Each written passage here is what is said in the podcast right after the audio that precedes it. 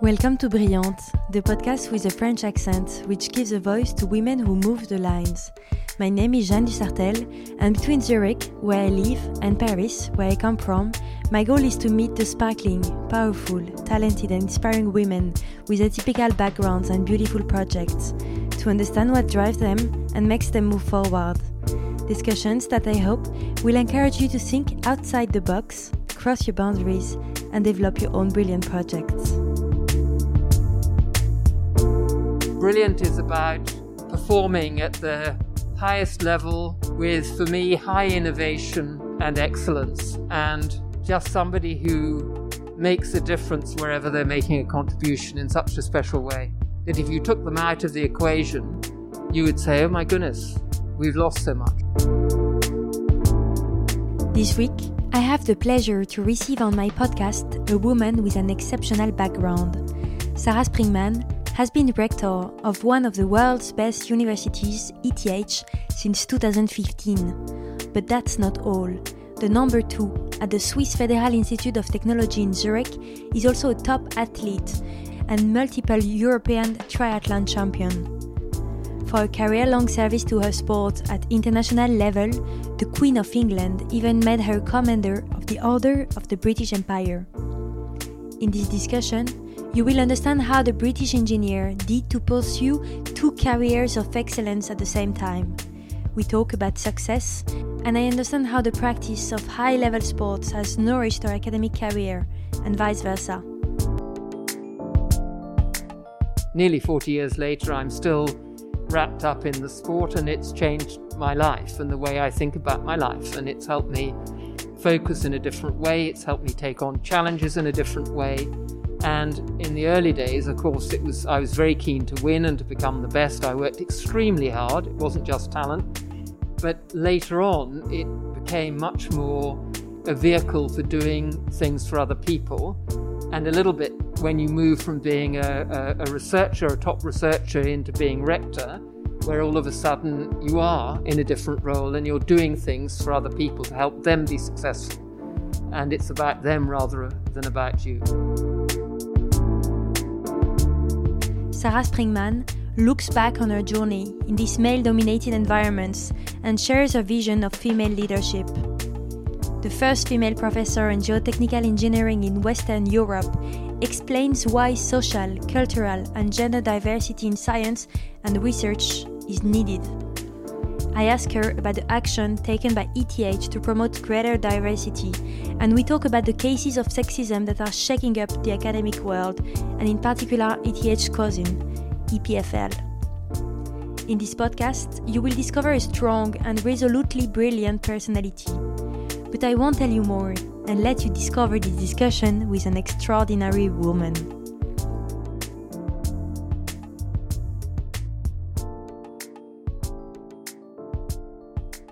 Dear Mrs. Springman, thank you very much for accepting my invitation. I'm very glad to have you on Brillante. We are now in the um, in your office at the ETH in the center of Zurich, and I would like to start the interview by asking you what does it mean for you to be brilliant? What did you think when you heard this name for the first time? And do you have an example of a sparkling woman, someone that has been inspiring you that you would like to tell me about? Well, I might start with the second part first. I can think of lots of brilliant inspiring women. I can think of a few British dames, for example, uh, Dame Jocelyn Bell Burnell, who probably should have a Nobel Prize and has won all sorts of other things and then given all the money away to help up and coming women researchers. Dame Athene Donald, fantastic uh, physics professor in Cambridge. In my sporting area, Dame Kelly Holmes, Dame Tanni Grey Thompson, Dame Katherine Grainger, all successful as Paralympians or Olympians. Um, I can think of ETH entrepreneurs, doctors Michaela Puddu and Sabrina Badir, who are delivering amazing things that nobody else has ever done before as women innovators. It's so impressive, and they're so young too. Um, and my colleagues in the executive board, Vanessa Wood and uh, Julia Dannath, the vice president of the Women's Professor Forum, Eleni Chatzi, the um, vice rector of the University of Zurich, Gabriele Siegert, all brilliant in different ways.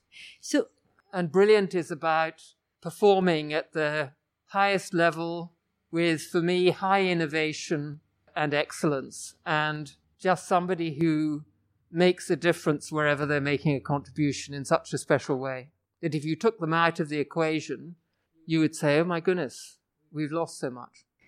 So you have a really long list actually of women that you've just been sitting, but in your case, what is quite special is that you've been, in my opinion, brilliant in two careers, two different fields. In the one hand, science and academia, and in the other hand, sports. And to kind of dive into these careers, I wanted to ask you if you could tell us one or two highlights from those careers that could help us understand. Thank you. More. Well, my, I think my biggest highlight was my appointment at ETH, which happened literally as I was turning 40 although I was uh, told before 40 that I, that I was um, being offered a job and building up my research group, innovating with digital teaching and embedded learning around about 2000. I mean, way ahead of many others. Winning the Golden Owl eventually for my teaching was really important, and some of the interesting research questions I've been able to try and answer as well in a very multidisciplinary way where no one else has, has, has been before. That has been fun in terms of academia. And in terms of sport, um, winning the European Championship Olympic distance in 1988 was a sort of perfect race from my side, even though I had to defeat people who were not behaving as they should have done, but I won anyway. That was wonderful. And I think as a sports administrator, when paratriathlon was accepted into the Paralympic Games on top of the Olympic Games and the Commonwealth Games, where I'd also played a pretty major role. I'd led that uh, campaign. That was very important for me because it was not about me as a person, it was about creating opportunity for other people who otherwise wouldn't have had it. The two examples that you give now are two really, I mean, it's more than two, it's really impressive. And I'm, of course, wondering how did you do to pursue those two careers at the same time? And uh, d- during your life, has it always been clear that you wanted to do both in parallel, or has it been just um, going on like this? How did you do, and what kind of strengths do you have to help you pursue these careers? Well, well, I, well, I think it sort of happened actually. I didn't plan it. And if anybody had said to me as I was studying at university, you're going to end up as the rector, of the ETH Zurich, I would have said, gosh, uh, it must be in Zurich, but I really don't know.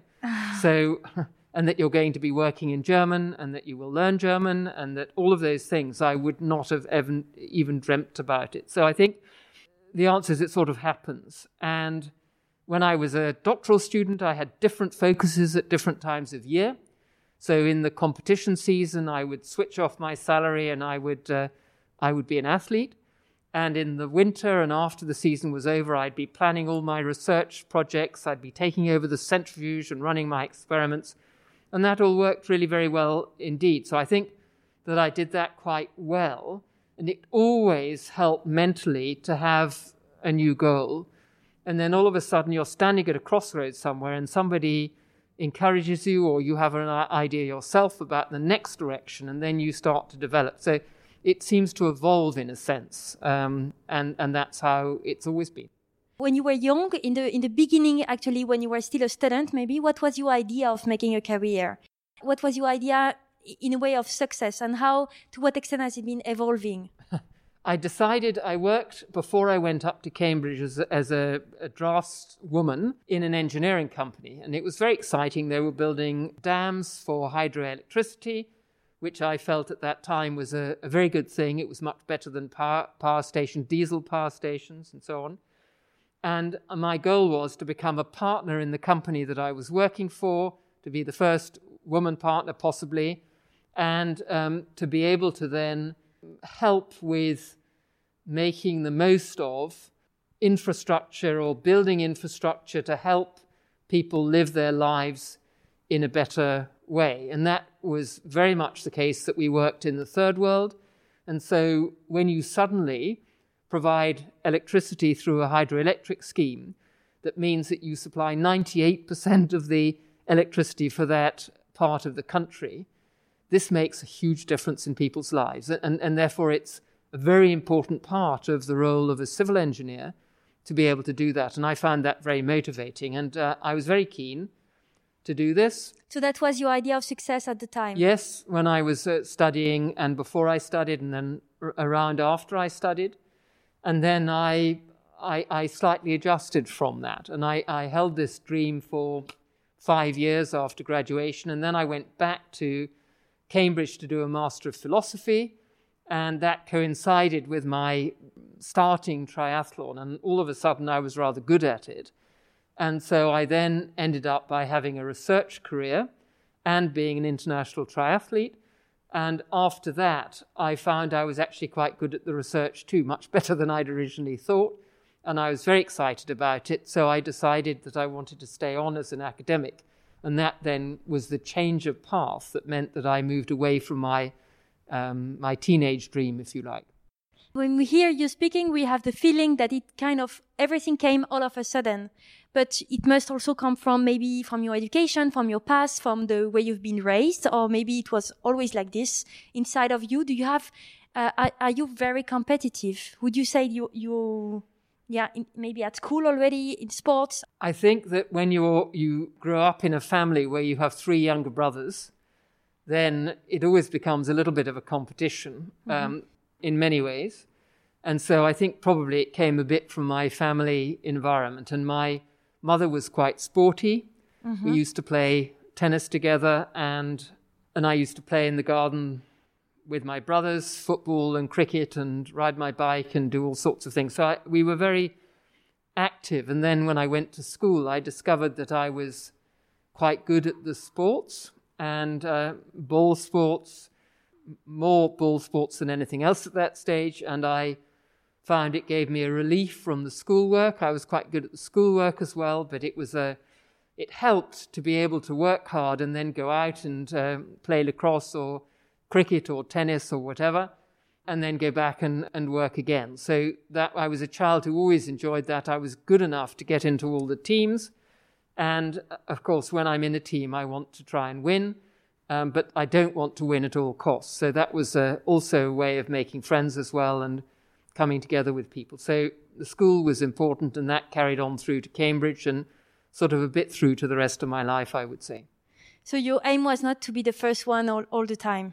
Oh, yeah. there was a little bit of that, and certainly there was a, a, a dream to do that. I wanted to be the best at something somewhere.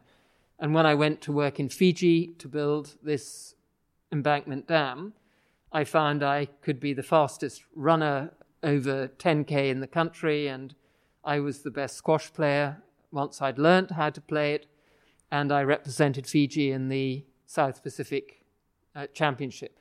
Uh, and then I was the best at something all of a sudden, and then I came back to Britain and started triathlon, and I could be the best at Britain at triathlon. So it's funny, from what I understand, it's because you were really good and because you had some kind of a, a real talent for it that you continued and you, that you became an elite athlete. It's not because you were passionate about sports or passionate about triathlon that you went into it and that you really pushed for it. Well, I think one has to scroll back to understand that triathlon did not exist in February 9, 1983 in Great Britain. I read about it in a magazine.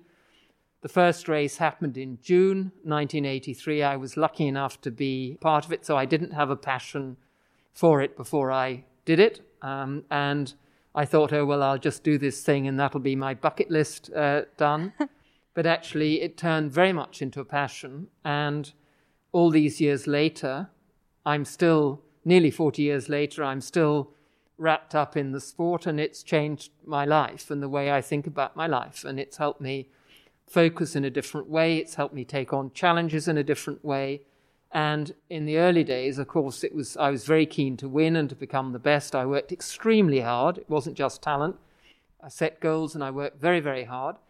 But later on, it became much more a vehicle for doing things for other people, and a little bit when you move from being a, a, a researcher, a top researcher, into being rector where all of a sudden you are in a different role and you're doing things for other people to help them be successful. And it's about them rather than about you, actually. So you've been excellent in the triathlon. You've been winning many medals in Europe, but also you arrived number fifth in the Hawaii Ironman World Championships in 1985. You were also number fifth in the Nice International Triathlon. You got many medals, but you also had a really important role as the president of the British Triathlon Association and as uh, also honorary member of the World Triathlon. You've been actually talking a bit about it, but you've been fighting a lot for diversity and inclusion for women also, but for para triathlon, namely quite recently in 2016. And I was wondering, is it the role of women to lead the battle for minorities? um, I think everybody leads where there is a need, a motivation, and an ability. And I think that some women are, have proven for example, in this corona crisis to be very effective leaders. But maybe we'll come on to that later. Actually, let's talk about this. To what extent do you think women have something special? I, I think that if you look at the female leaders of countries, we think about the slightly older generation. So Tsai Ing-wen of uh, Taiwan or Taipei, mm-hmm. Angela Merkel from Germany. They're both very experienced. They're very wise and they understand and pay attention to the science. And I think that's been crucial. And we look at the slightly the younger generation, although Erna Solberg is possibly a, a little bit older than the others, Mette Frederiksen, Sanna Marin, and uh, Jacinda Ardern.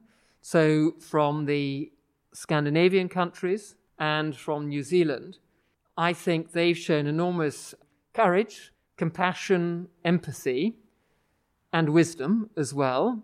And they've also taken the science seriously. And if you look at those countries, actually, most of them have done a lot better than those that have been run by, for example, in the USA, in Brazil, in, in my country, the UK, where I think they've been focusing on survival. They haven't really taken it as seriously as they should have done. They certainly haven't paid attention to the science. They've been worried about fake news and all sorts of other things. And power and control of other areas, and I don't think they've done a very good job.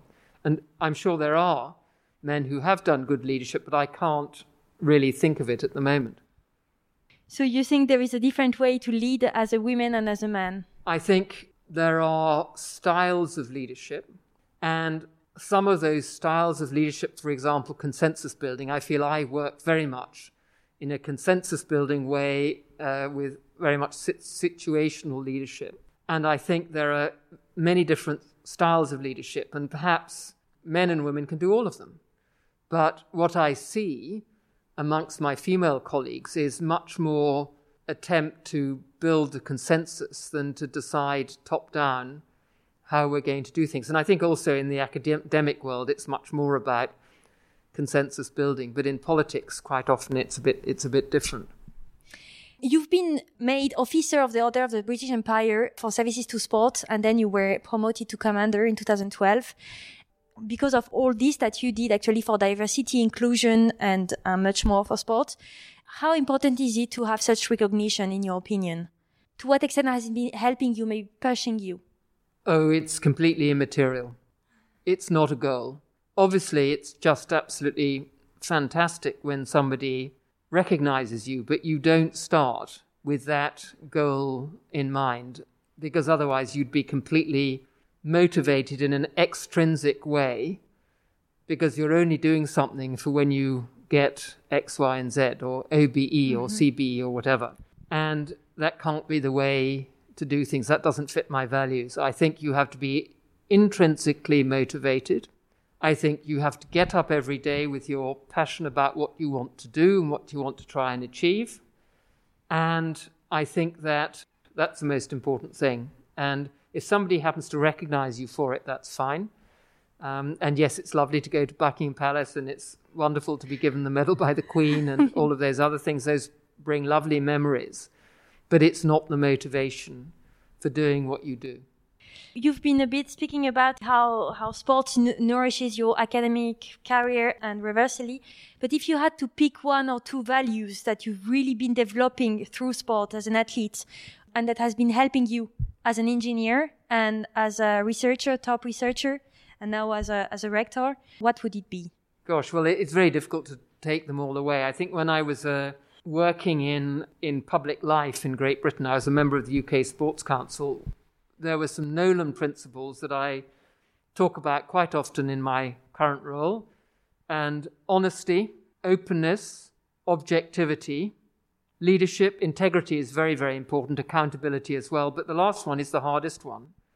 And many people struggle with this selflessness. So you make a decision about something that may not benefit you, but it's the right thing to do. And the ETH values are, um, diversity, openness, responsibility, excellence, and team, teamwork. And I can sign up to all of those as well. So they all very much cover the way in which I, I try to um, operate. And if I have to take a decision, I will go back and I will think about the Nolan principles and whether or not the decision that we're about to take, whether it actually is upholds those principles or not.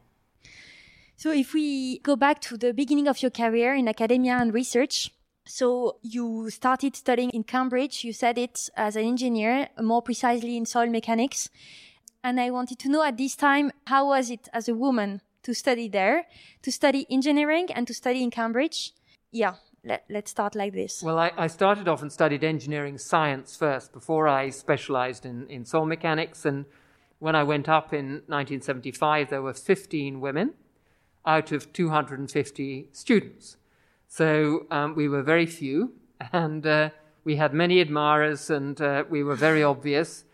So we used to disappear between the lectures quite often and uh, catch up with each other. And often the only safe place was the women's loo, and it was just about big enough for us there at that time. But in principle, everything was good. Um, you know, people were very open and welcoming. There were no um, issues that I came across in terms of discrimination or bad behavior. And I, I didn't hear that from any of my other colleagues. So I think we were, maybe we were lucky, but I think we also made a bit our own culture. And I think that was important as well. Why did you choose at this time to study engineering? Because I was fascinated by it. I wanted to build things. I wanted to be constructive. I wanted to make a difference. And I could see that in civil engineering I could do that. And what do you think were at the time, but are still taking women back from actually going into these fields, into, into engineering, but not only, also in science, technology, mathematics? I think sometimes people don't understand what opportunities are available. And sometimes I don't think we are as good at communicating what opportunities are available. And I think we should think about what motivates people and try to make sure that when we talk about what we're offering as a subject area to study, we cover the range of those interested, for example, in technical solutions who really want to go and battle with something uh, very, very technical, and those who want to, as I just said to you just before, change the way in which we do things, um, operate in a very environmentally friendly way, provide energy through water, through sun, through, through wind, or whatever. And I think if we can think about the entire range, the diverse range of interests, then we can encourage talented people, uh, clever people, passionate people to sign up for STEM subjects. And of course, they will also include more women. And if we can create a culture around that that makes it not just a survival, but something that is enjoyable. And the people who have been in that culture then go back and talk to their old schools or so on and say, actually, it's really fun, it's really interesting, come and join us. Then these are the sort of things that we need to do. And I think we manage to, we have to manage gendered, gendered presentations or attitudes. And I'm very well aware that some teachers at schools tell the girls, you shouldn't be an engineer. And, I, and I'm absolutely furious when I hear that. How dare they do that? Actually, they should be opening their minds and saying, well, this is what it could mean, rather than shutting it completely. And again, at home, some families, some parents, um, grandparents are not always always constructive. So, and that's something that I think is very difficult to change because it's rather embedded. And we need people to to then find ways around that in a sense where you can inspire the child to say, Oh, I love doing this programming course, you know, aged 8 to 11. I want to do this. I want to do this more. I want to go to gymnasium. I want to do this. I want to do that. And it, it's quite difficult if the parents are not enthusiastic or the school's not enthusiastic, but you can still plant a seed. And if you can plant that seed quite early on, then it's amazing how much the self drive can, can make a difference. Yeah, because I, I've been actually interviewing already on my podcast one student uh, studying neuroscience here at ETH. And indeed, it, it came from her education that she was pushed actually by her parents. I think this has something to do with the early education and with the parents. So should we train the parents? Uh, I mean, I think yes, we should encourage the parents to be to be open and to think about the future. Because if you look back to when you were young, for example, you're much younger than I am, but when I studied, I was the first woman in my family to go to university. Three generations of my father's side um, of the men had been had been to university. Nobody on my mother's side, and um, so it's the changing role of education and what that means for the future. Now, Switzerland's great because we have the the, the double um, educational way. That's now I don't know what it's going to be like in 30 years' time. So there will be evolution. And so it's important that opportunities remain open and that people can be encouraged not to forego their education because that is, in a sense, it's a door opener for interesting future careers. And as long as the permeability between the both ways remains well supported, then uh, that's also great. So decisions you take at 13 aren't going to prevent you from achieving something when mm-hmm. you're uh, 35 to 40. We are going to come back to what ETH can do as a university to promote diversity inside such an institution. But first of all, just to come back a bit to leadership. So after your studies as an engineer, you studied, you went to Fiji, you've been working on the field, and you were a fellow of the Royal Academy of Engineering. You were leading a group of men. And I was wondering, as a woman, how was it to lead such a group? Did you have to kind of, to some extent, to kind of adapt to the standards that were imposed by men to be considered as a leader? Um, that's a difficult question because I have my own standards, I have my own values, and I have never ever had any any problems in formulating a goal and bringing people together to try and achieve that goal. Other than perhaps when I was working on the dam in Fiji, when um, the there were on the side of the contractors uh, some quite um, chauvinistic men who didn't want to be told what to do by a woman. And I remember every other word to me was a swear word. And actually, fortunately, I was taller than them, so I was able to, uh, as it were, face them absolutely and say, you know, you're not being very efficient in how you're uh, communicating with me. If you miss out the swear words, then we might be more able to manage. And uh, actually, you haven't persuaded me with your arguments. The quality of the construction of the dam is important. This is the specification. This is what we're going to do. So please go and do it.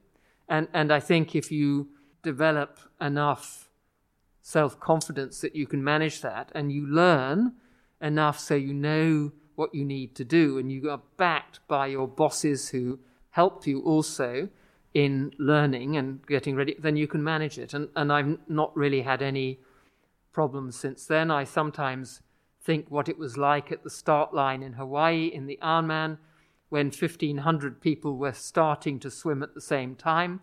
And it's absolutely hectic. And if you can survive that, there's an awful lot more you can survive, and you just have to plot your way through and uh, and I think if you can create a win win environment, so it's not us and them or somebody's winning at the cost of somebody else, then you're much more likely to have a sustainable and sustained commitment to a task than if it's um, I'm going to win this negotiation and you're going to crawl out of my room and I'm going to be the winner.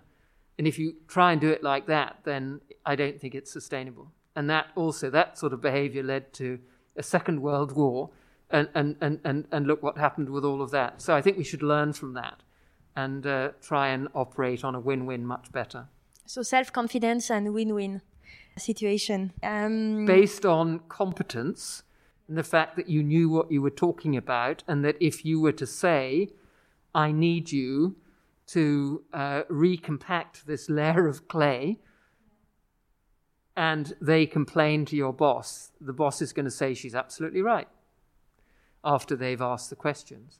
And, and, and you don't want to be undermined in such a situation. So um, after your experience on the field, you actually came back to Cambridge and you pursued your PhD until uh, 1989, and uh, you continued to research then through all your life.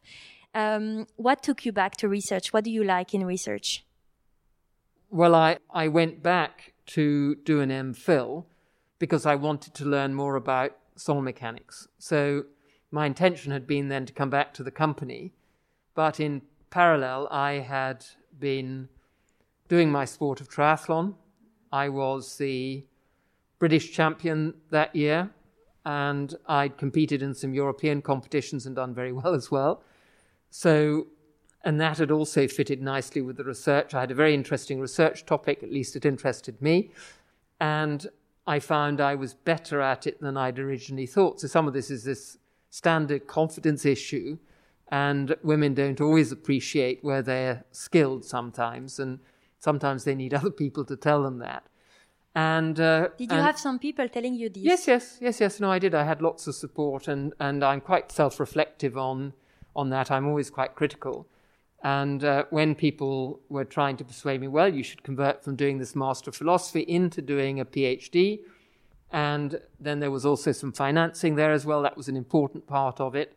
And a very interesting project that I was um, really quite fascinated by. So, all of those things persuaded me to carry on, but I really didn't have any idea what I was going to do at the end. And then I got a research fellowship at Magdalene College in Cambridge, which was quite rare for an engineer, actually. There weren't um, so many being awarded. And that was a sign that I was um, above an average, more, well, in the top, say, 5 to 10% as a, as, a, as a postdoc or as a fellow following the doctoral studies. And then after that, I got a lectureship. And of course, I think people then were starting to think about wanting women. Um, and although I don't think I won the job because I was a woman, I hope because I was competent. And uh, then various doors opened, and I applied to come here. And I think there were 33 men and, and me, and I was the one that was chosen to be the first professor of geotechnical engineering in Western Europe and the first professor of civil engineering, female professor of civil engineering in um, in uh, in Switzerland. Amazing. So that, that, that was in 1997, yeah. if I'm right. Yes. Why did you choose ETH actually? Well, ETH chose me in a sense because I, I received an interesting letter from a, uh, somebody who was then to become my colleague to say this position was available and it was about foundation engineering, hydroelectric dams or dam design and foundations. And when I looked at my practical experience and my uh, doctoral research, I'd covered all of those areas. So it was like, oh my goodness, um, I can do this. And it's in Switzerland. And in fact, that sounds quite interesting too. Can't speak German, but I'd started to learn German. And I knew I could learn German. So all of a sudden I thought, hmm, sounds very interesting. And I came to visit. I happened to be in Switzerland about three weeks after I received the, the letter. And I came to visit and I was wandering around with my mouth open the whole time all of the opportunities here. And I thought, goodness, you know, went back from the conference in Davos and wrote my application and eventually was given an interview and uh, then uh, was offered the job. And you would also discover that it's it's an amazing place to do sports, I guess. Well, that as well, but I was choosing it for my career. I was going to leave my country, move to a new culture, learn a new language, set up my research group, all of those things. So one had to be quite courageous to do that but it was a wonderful opportunity, and I don't regret it uh, one little bit. And since then, you live in Switzerland. You've always been living in Switzerland. And are you coming back? Because you've been also really still very involved in, in Great Britain. So how do you do? Have you been coming back to, to England quite often? How did you do? How did you manage over the years? Not in the last year at all. I guess so. So uh, I think we defined very, but yes, I, I, I, I have when I've been in various um, serving roles in British Triathlon in UK Sport. I've gone back for meetings, but I've done an awful lot online. Uh, we managed to get our sport into the Paralympic Games mainly by using Skype. It was in those days. And we'd have monthly Skype calls, and you don't need to bring people from all around the world together if you can meet in a virtual space. So I think that's also something we've learned out of uh, these corona times. Mm-hmm. What can be helpful, but also when you need to meet together in person to get extra value. And how you can save a lot of time, actually. And also not damage the environment by flying people. And not damage the environment, exactly. So since 2005, you are now the rector of the ETH. Because after becoming professor, you became the deputy head of the Institute for Geotechnical Engineering and then the rector. First of all, how would you describe the responsibility, the, the role of the rector of the ETH? Um, well, you're the person who is responsible for teaching. You are the deputy of the president. So you're a member of the executive board. One is elected by largely by the professors, although you are officially chosen by the ETH board. And you are responsible for all aspects of teaching, going through to links to the gymnasium to make sure that the young people who are coming to ETH are well prepared to be able to succeed. Then you're responsible for all aspects of teaching through the bachelor, the master, into the doctorate in terms of supporting the doctoral students and also on to continuing education. So this is the so called lifelong learning. And all those aspects, including how people pull together their curriculum, how they deliver their teaching, how we support them, how we provide all of the uh, all of the organizational processes to make sure that it happens, that there's the legal framework, all of those things are part of the rector's responsibilities. And there's a thousand other things as well. So I sit on various charities, recently to do with student accommodation, although I've handed that over at the beginning of this year, to do with childcare, for example, to do with scholarships for talented Swiss students, um, lots of different things that are extra over and above what you would immediately think might be the role of a rector. So it's uh, very multidisciplinary in many ways. And then I give lots of speeches, give lots of interviews, and um, I'm quite often sought for opinion. I sit on committees in Bern that are important for accreditation and for teaching working across the other universities, lots of different opportunities. It, it's a very busy job, I would say. I guess so. What are you the most proud of? Well, From what you in those uh, five past years, you've been doing a lot. What would you say you are you the most proud of?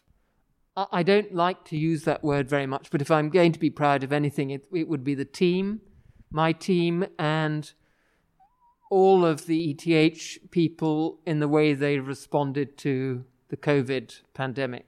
Mm-hmm. That has been something that's been really very special, and it's becoming more of a challenge now because it's not new. But the very first reactions were amazing. I would like to finish this interview with uh, a, a, last topic, which is which we've been already a bit talking about, which are women in uh, STEM and at ETH. And as a researcher, I would like to have your opinion. To what extent is it important to have some kind of diversity in science and technologies? To what extent is actually a diversity helping innovation? I think that you get much better solutions and you have many fewer mistakes. So the risk is lower if you have diverse people with diverse experiences and with, with uh, diverse expertise and you help to get a more rounded solution. Because having different point of views is actually bringing more solutions. What? I wouldn't say point of views. I would say based on expertise.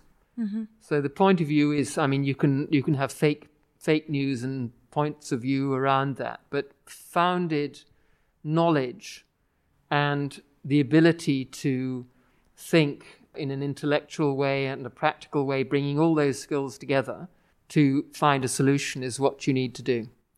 And concretely, what is actually the ETH doing to push for diversity? Well, for a start, we have women and men.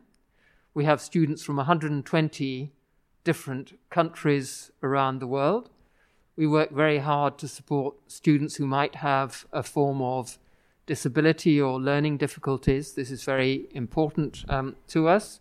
We work with countries overseas in development roles. So recently, we've just announced that we're starting to support Ashesi University in Ghana mm-hmm. with the development of their first ever MSc, which will be on mechatronics. And the students will, for a period of five years, earn themselves an MSc in Ashesi in mechatronics and a Master of Advanced Studies with us. And our professors and assistants will go and work with peers in Ashesi and they will teach together. And there will be a transfer of, of, of uh, capability, capacity, and both groups will learn from each other. And that's something that's really very special because what we want to try and do is to contribute in the continent where the workforce is needed rather than to extract it and educate it here and then maybe the um, graduates don't go back. So I, I, think those sort of examples are very important. And it's also quite clear that the learning goes in both directions. Mm-hmm. Of course. And concerning women, what how are you actually doing at ETH to make sure that more because today only 10% of professors at ETH are women. Uh, I think that's that's the last number that I have, but maybe you you might correct me. This number has been increasing, but is still very low. We are far from some kind of equality. So how is ETH doing to push for equality? Okay. I think we're around about 24% for assistant professors, and we're up to 16% averaged over all professors. So better than your statistics indicate. I remember when I came, it was around 6 or 7%. I was the number 9 full uh-huh. professor at ETH, um, which is awful in 1997, considering we were founded in 1855. This year, of all of the appointments of professors, 42.5% of the professors appointed are women. Point one. Point two, probably about 20 professors will have retired this year. One of them is a woman. This will make a huge difference. It changes the culture because diversity very much is influenced by the unit around the professor. And I recall when I was very active in teaching and in research, I had a much higher percentage of research students and female students wanting to come and take their projects with me because they wanted to work um, with me, but also maybe because I happened to be a woman, had some influence on the whole thing. So I think if one has a, a third of our professors at least are women, that will make a huge difference to the culture at ETH. Yeah, it will help creating role models that are extremely important to push and to help women actually go into these fields, I guess. The most important thing is, though, that the women would have been appointed um, wherever and that they are excellent and absolutely competitive and they didn't get the post just because they happen to be a woman. And that's a very important thing to say. I don't want anybody to say, well, you're only here, Sarah, because you happen to be a woman and you had a free pass. The answer is no, there is no free pass. Talking about this kind of remarks, you might have seen in the medias that recently, a few days ago, the EPFL, there has been a, on social media this account that has been creating to denounce this sexist and racist discrimination that happens in the EPFL. Have you been, first of all, following this? And how did you react to such testimonies? I watched the videos and I'm extremely sad for the female students that had to experience that. And I know we did a survey here and we got very low percentages um, 2%, 4%, 7%, or whatever to some quite aggressive questions um, about whether once in their life they thought they had been given sexist comments or whatever. And, and so, and I don't want to make it sound small. Any such situation is just appalling and shouldn't happen. But if your university also has to take action against it, and, and we do, a lot of it we can't tell you about because everybody is protected by confidentiality. But I can tell you, I spent some of my time uh, making sure that we deal with situations not quite like the ones that they talked about at EPFL. I have to say they're really very extreme. But um, there have been other cases here, much smaller intensity, and uh, I have had disciplinary discussions with some people. Are you doing some kind of prevention with the, yes. with the students, with the teachers? Yes. The... Yes, we have a, a, a, very clear statement of culture. We have a site called Respect. We have a, a group called Respect that is in charge of managing any complaints. And uh, certainly, when new students arrive, I show them the Respect video and make it very clear that it's no laughing matter. This is something that we do here, and I expect them also to adhere to that. But of course, we can always do better. And certainly following up from what the EPFL students have, uh, have, have suffered, we must go back and have a look and see how we can make it even clearer. But the survey that came through with such small percentages, this is encouraging. But the fact that there were even some positive percentages, even if it's 2 or 4%, that's still too much. Thank you very much. I will just finish with short questions. What would be one advice that you would have that has been helping you, actually, that you received that has been helping you through your career? I've always been very constructive and I've been an optimist. I don't think anybody told me, but I think if you're optimistic, then you are able to achieve much more. Are you a feminist? Of course I am. I'm a very constructive feminist as well, and uh, very much pursuing win win. And I know many men who are too. Thank you very much for your time. Thank you very much for interviewing me.